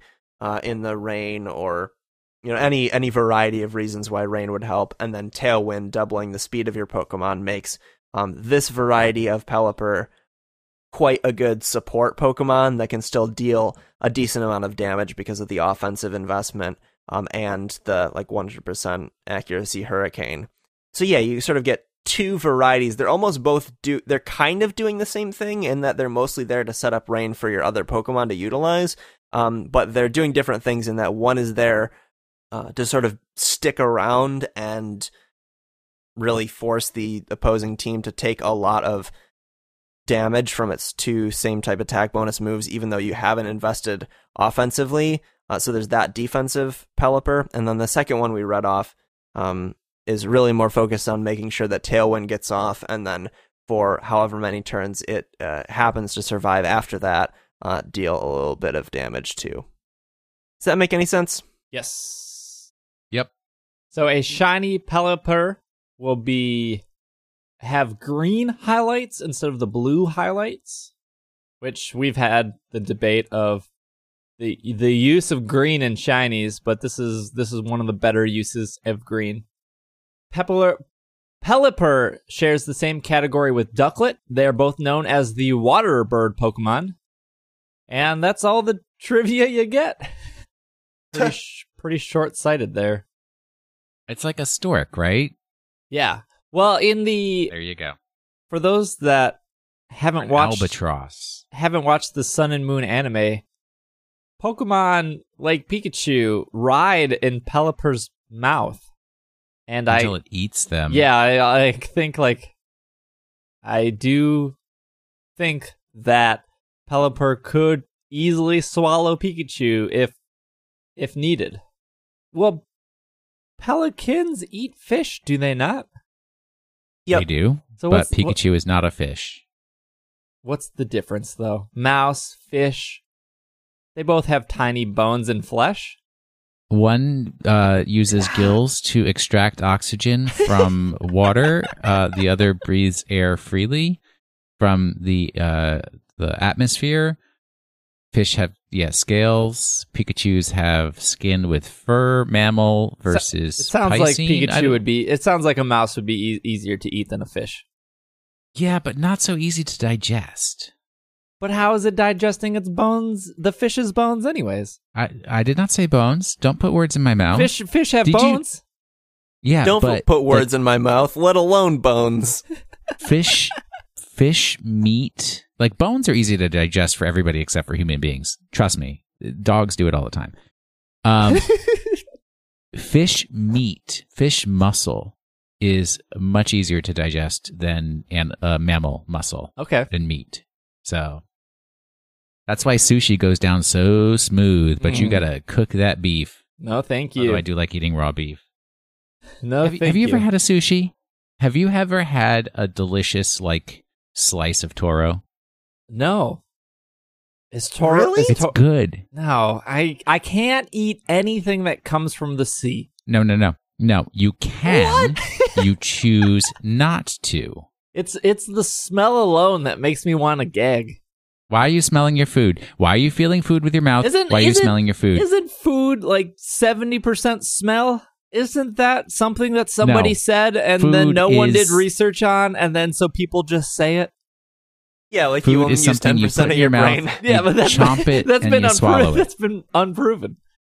Um, what was I going to You- say? you, oh, you just got to expand expand your horizons. speaking of the Pokemon anime, I do a weekly Pokemon anime podcast with Irene where we cover the Sun and Moon anime. I think we're on episode six. So if you're interested in the Pokemon anime, I know some of you are, some of you aren't. Uh, you can become a Patreon backer to do so. That anime is only, as of right now, through accessible through Patreon, patreon.com slash it's super effective. For $4 a month, you can get that brand new podcast with all the episodes already and all future episodes. $4 a month comes to a dollar a week. So if you want to support us somehow, it also gets you access to our wonderful Slack community. And that is my Patreon pitch for this episode. And I would say that the um, uh, Alolan Vacation podcast is far superior to this one. I don't know It- about that. It's got Irene on it. It's got Irene on it, and she's just a joy and a pleasure. So there you go. She's very positive on the show. Uh, as as I feel like I'm more positive on the show. There's out of the the six or seven episodes we've watched, there's only one episode that I didn't enjoy, and I think that's the most recent epi- episode about Sophocles. But some quick house cleaning. Uh, I will be at Pokemon Go Fest. Uh, we have not decided what the actual plans for that is. I know there are it's super effective listeners going. I know there are a bunch of people in the Pokemon community that might be m- well known that are going. So I don't know what's going to actually happen there, but as we get closer to that, I'll announce something. Twitter wise, uh, Travis is at the Travis W. I am at Dragging a Lake. Will is at Washing the Sink. We have a subreddit, reddit.com slash it's super effective. If you are uh if you are very active in Reddit, if you want to help see that community grow, there are there are 300 plus people there.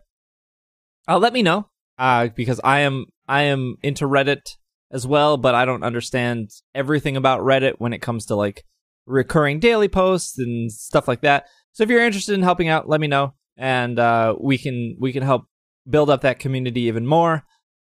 Review us in iTunes. I haven't said that in a while. If you like the show and you haven't done so already, uh, going to iTunes and reviewing us really helps out. Really helps with the search engine and other people finding the show and rankings in iTunes. So just search for PKMN Cast or It's Super Effective in iTunes, or I think just Pokemon Podcast will also get you the first hit on the show. So that would be really helpful. And our oh, the final bit of news, which I think is probably the most important, is It's Super Effective we'll be celebrating seven years at the end of the month. July 29th, right? Well, yeah, my birthday. Yeah, I think the show actually started July 28th, if I'm not mistaken.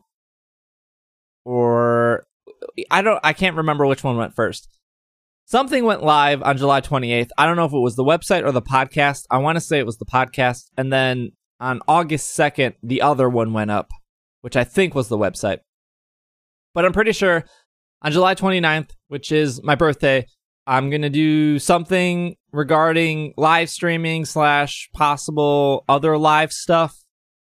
And there are a couple things that I have that that could be done. I have a way to stream GameCube games, so possibly Pokemon Colosseum or Gale of Darkness were something I was thinking of because those are kind of story-ish games. Uh, I also have a copy of Leaf Green, which would be kind of cool because I have the Game Boy player for uh, the GameCube. I can get those Pokemon from Leaf Green to Sun and Moon. It's you gotta transfer It'll transfer. take you a day.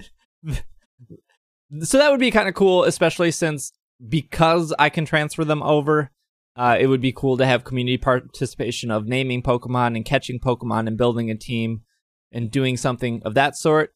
I am not a fan of streaming anything emulated because while that may be easier, I think it is important to be able to get those Pokemon to Sun and Moon and possibly out to viewers slash listeners. I think there's value to that. So while we while we laugh and how terrible that transfer system is, it can be done. Otherwise, there are there there are other Pokemon games that can be streamed too. But I do want to do somewhat of a celebration that day of seven years. I think that's a long time, and I think that would be You're incorrect. A century is a long time. all right. Well, let's cancel everything. We'll see you guys in three more Good. years. Good.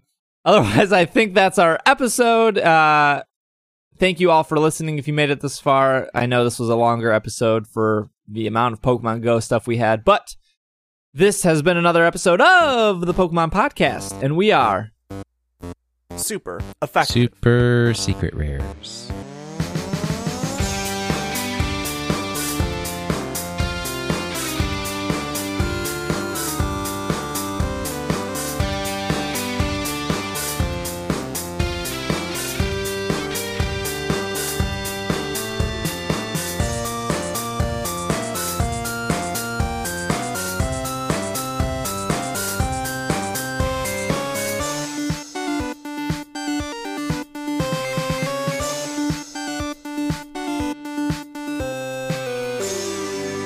Keep that dog clean in 2017. If you like cats, motorcycles, computers, video games, comic books, you can head over to drunkontacos.com, one of our Patreon sponsors of the show. That's drunkontacos.com. Thank you so much for listening to It's Super Effective.